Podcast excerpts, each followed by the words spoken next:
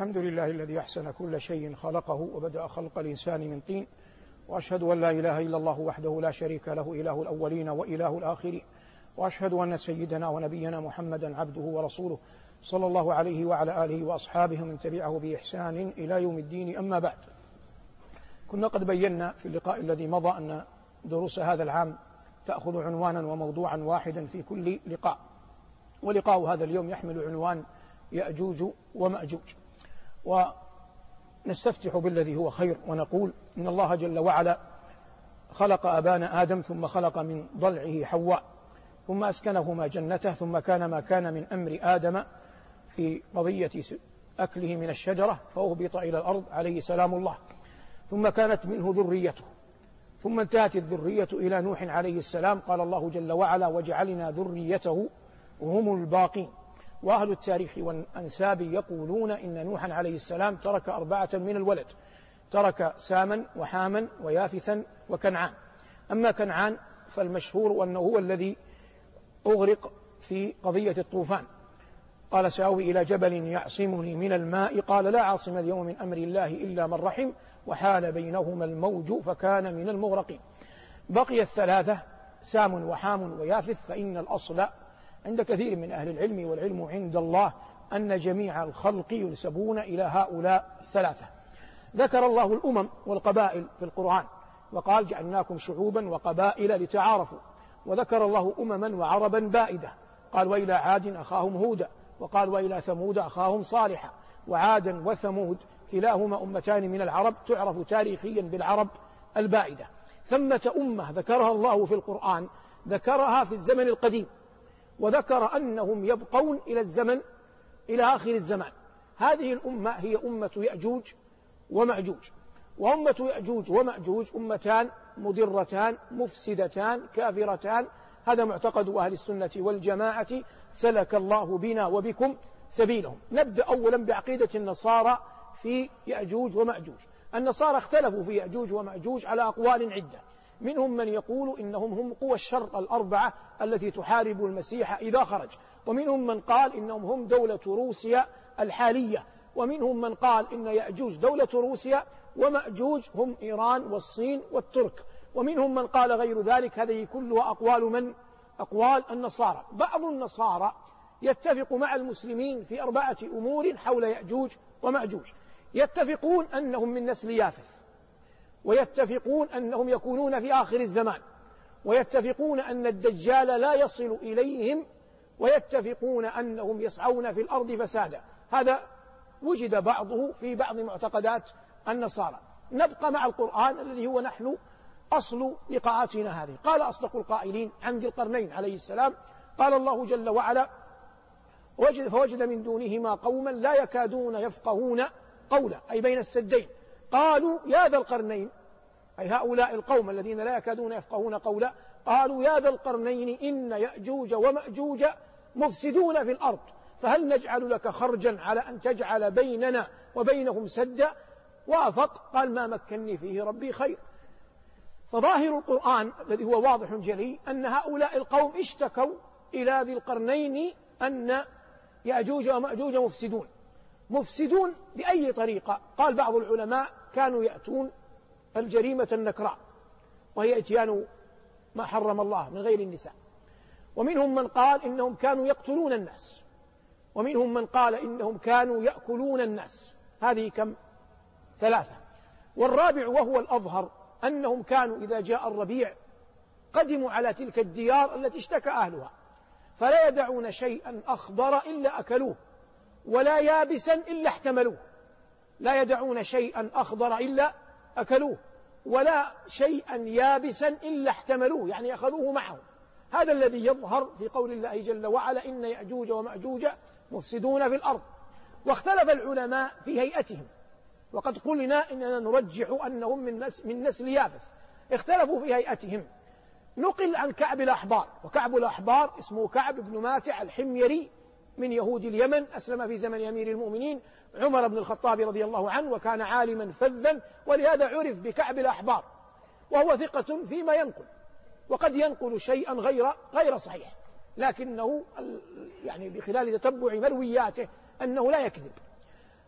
هذا كان يقول، أي كعب كان يقول إن يأجوج ومأجوج على 3 أصناف: صنف كشجر الأرز كبار ضخم، وصنف 4 أذرع في 4 أذرع، وصنف 3 أشبار.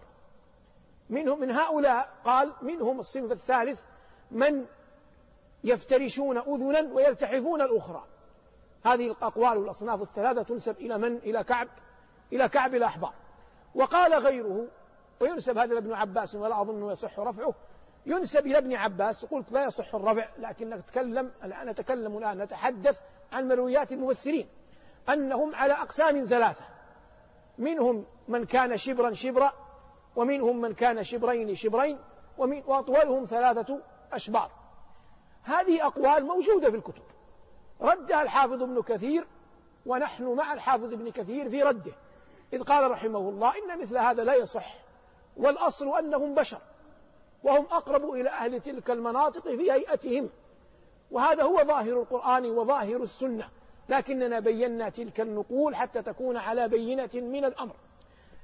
قال الله جل وعلا: قالوا يا ذا القرنين إن يأجوج ومأجوج مفسدون في الأرض فهل نجعل لك خرجا على أن تجعل بيننا وبينهم سدا. قال ذو القرنين: ما مكنني فيه ربي خير فاعينوني بقوة أجعل بينكم وبينهم ردما، فبنى عليهم ردما هم فيه. وقال ذو القرنين: فإذا جاء وعد ربي جعله دكاء وكان وعد ربي حقا. هم في الردم الآن. قال بعض أهل العصر إنه لا يمكن أن يكون العصر الحديث على ما الناس فيه من علم وتقنية مما لا يخفى أن يكون يأجوج ومأجوج موجودين في الردم أو في السد ويغيبون عن أبصار الناس اليوم.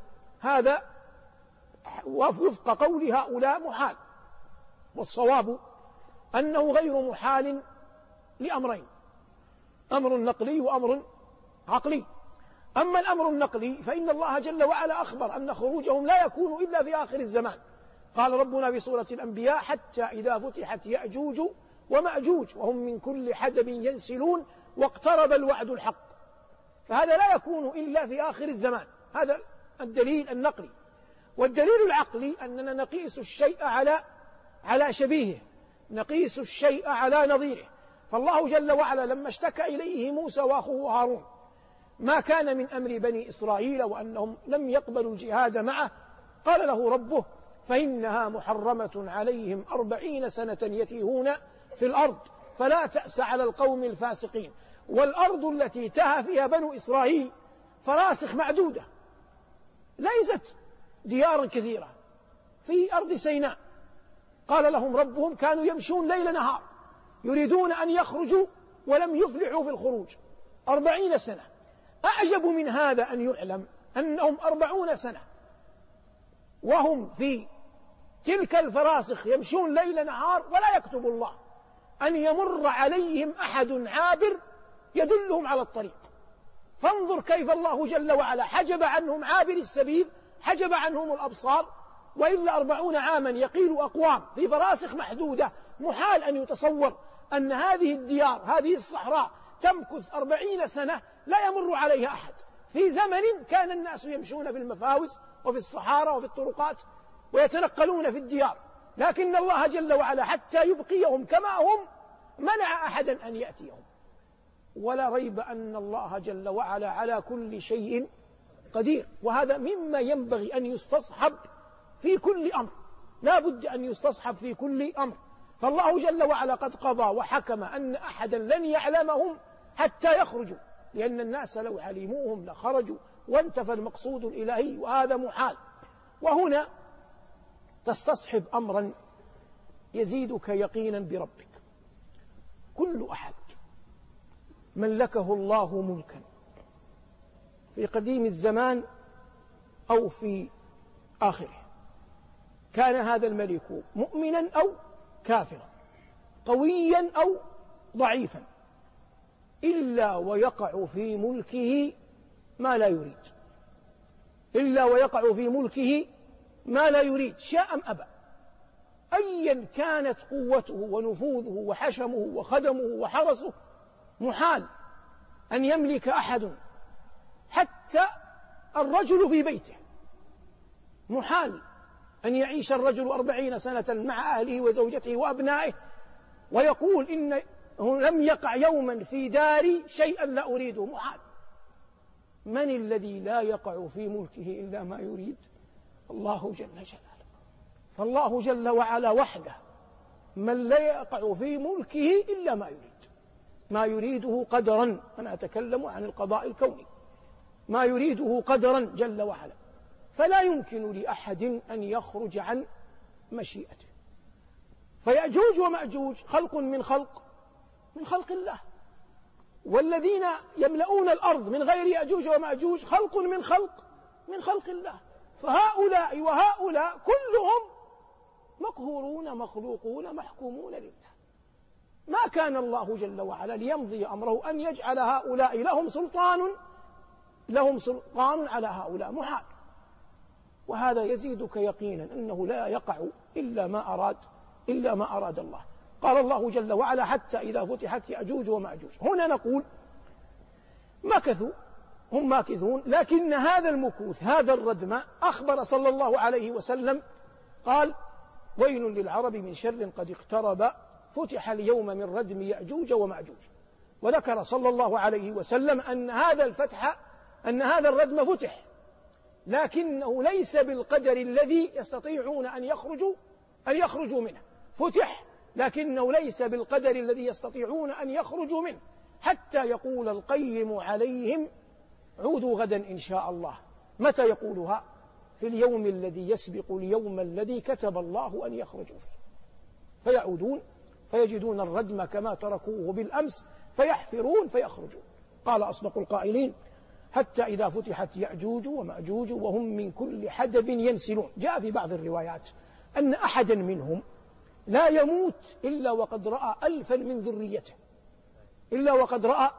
من ذريته، فهم من أكثر خلق الله عددا، وليس لأحد بهم قدرة، فيخرجون. حتى في معتقدات النصارى يقولون ليس لأحد بهم قدرة، لكن نحن نتكلم عن معتقدات النصارى من باب الإخبار العلمي، وإلا ربنا يقول: أولم يكفهم أن أنزلنا عليك الكتاب، كذا بالقرآن وصحيح قول نبينا صلى الله عليه وسلم.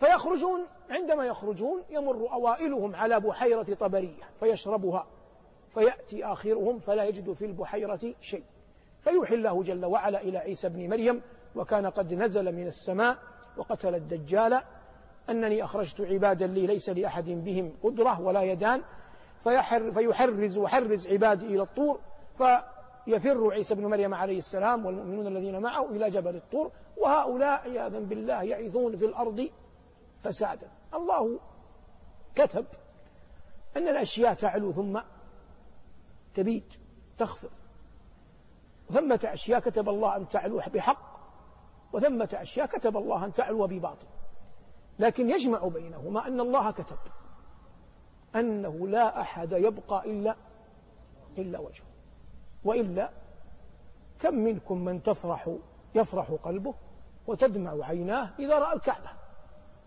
زادها الله شرفا، ومع ذلك سيأتي يوم في الكعبة وهي الكعبة تهدم وتقلع حجرا حجرا، وينتزع ما فيها من كنوز، ولا يأتي أحد يحميها أو يجد في نفسه قدرة أو بلاغا أو قوة على أن يمنعها. وما من أحد يريد أن يشبه أحدا بجمال إلا قال: أنت مثل القمر، فالقمر يخسف ثم يتوارى بالكلية، وكذلكم الشمس، وكذلك كل مخلوقات الله. بل إن رسولنا عليه الصلاة والسلام وهو في منزلته وكمال خلقه وخلقه عليه السلام يقول له ربه: إنك ميت وإنهم ميتون، ووسد الثرى صلوات الله وسلامه عليه، فهو طيب حيا وميتا. والمقصود من هذا كله أن هؤلاء يعيثون في الأرض فسادا، ويصلون إلى درجة في العلو لم تؤت لأحد قبلهم. ثم بماذا يهلكون؟ بالدعاء، حتى يعلم المؤمن عظيم الدعاء عند الله. فإن عيسى لا يحاربهم بسيف ولا نصار ولا رماح، إنما يدعو عليهم نبي الله أي عيسى فلما يدعو عليهم يبعث الله إليهم كالنغف في رقابهم فيموتون موتة رجل واحد. يفقه المؤمن من هذا شأن الدعاء عند الله تبارك وتعالى. ونبينا عليه الصلاة والسلام يقول عن نفسه: أنا دعوة أبي إبراهيم، فإبراهيم جاء البيت وعمره ثم قال: ربنا وابعث فيهم رسولا منهم. بعد 3000 عام بعث رسولنا صلى الله عليه وسلم، أجاب الله دعوة الخليل إبراهيم. ومن أحرى الناس بأن ندعو لهم؟ من سبقنا إلى الله من المؤمنين، من سبقنا إلى الله من المؤمنين من الآباء والأمهات والإخوان والأخوات والأبناء والبنات والجيران والجارات، هؤلاء أحرى وأولى أن ندعو لهم فينفعهم الله جل وعلا برحمته بدعائنا لهم، لأن الله لما ذكر الأخيار سلك الله بي وبكم سبيلهم قال: والذين جاءوا من بعدهم يقولون ربنا اغفر لنا ولإخواننا الذين سبقونا بالإيمان ولا تجعل في قلوبنا غلا للذين آمنوا ربنا إنك رؤوف رحيم. ومن أراد أن يعرف أين قدماه من هدي رسول الله صلى الله عليه وسلم وأصحابه فلينظر أين قلبه من الغل على المؤمنين. كلما كان الإنسان سليم الصدر لا يحمل غلا على المؤمنين كان ذلك من قرائن وبراهين أنه متبع بهدي سنة المرسلين. والفيصل في هذا القرآن، لأن الله قد ذكر المهاجرين ثم ذكر الأنصار، قالوا الذين تبوأوا الدار والإيمان. بعد أن ذكر المهاجرين والأنصار قال: والذين جاءوا من بعدهم يقولون ربنا اغفر لنا ولإخواننا الذين سبقونا بالإيمان ولا تجعل في قلوبنا غلا للذين آمنوا. ومن أولى الناس ألا نجعل في قلوبنا غلا عليهم؟ قطعا أصحاب رسول الله صلى الله عليه وسلم، فمحبتهم وموالاتهم والذود عنهم رضوان الله عليهم أجمعين بلا استثناء دين وملة وقربة، لأن الله جل وعلا أكرمهم بأن أعينهم اكتحلت برؤية وجه رسول الله صلى الله عليه وسلم مع الإيمان به ونصرته. والمقصود أن الدعاء شأنه عظيم، وقد قلت إن أولى الناس بالدعاء من سبقنا إلى الله، ثم يأتي من سبقنا إلى الله هم أنفسهم منازل، فحق الوالدين غير أحد، ثم حق الأبناء والبنات، ثم حق الإخوة والأخوات، ثم حق الجيران، وهكذا، ثم حق من له حق خاص عليك يدعى له بالرحمة، يدعى له بالمغفرة، يدعى له بأن يفرج الله عنه، يدعى له بما يليق به في حاله ومقامه. هؤلاء يرمون النشاب إلى السماء فيرد الله رأس السهم أحمر فيقولون غلبنا أهل الأرض وقهرنا أهل السماء، فيدعو عليهم عيسى كما بينت، فيصبح بعد ذلك فرساء قتلى كالرجل الواحد. ثم يبعث الله جل وعلا طيرا تحملهم تلقيهم في البحار، فانظر على أي حال أمسوا وعلى أي حال أصبحوا، والقدرة الجليلة العظيمة لا تكون إلا لله. ثم ينشئ الله مطرا يغسل الأرض من زهمهم ونتنهم حتى تكون موطأة أن ينزل فيها الخليل ينزل فيها نبي الله عيسى بن مريم، فينزل عيسى بن مريم والمؤمنون الذين معه، ويكون ذلك إيذانا بأشراط الساعة الكبرى، لأن ليس بعد ذلك إلا موت عيسى وطلوع الشمس من مغربها وخروج الدابة، حتى يأمر الله ملكا يقال له إسرافيل أن ينفخ فينفخ، قال أصدق القائلين: ونفخ في الصور فصعق من في السماوات ومن في الأرض إلا من شاء الله. جعلنا الله وإياكم ممن يستمع القول فيتبع أحسنه. هذا ما تيسر إراده، والعلم عند الله. وصلى الله على محمد وآله، والحمد لله رب العالمين.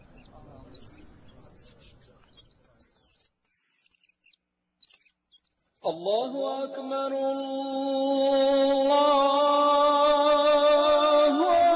أكبر الله أكبر الله. لو أنزلنا هذا القرآن على جبل لرأيته خاشعا متصدعا من خشية الله وتلك الأمثال نضربها للناس لعلهم يتفكرون.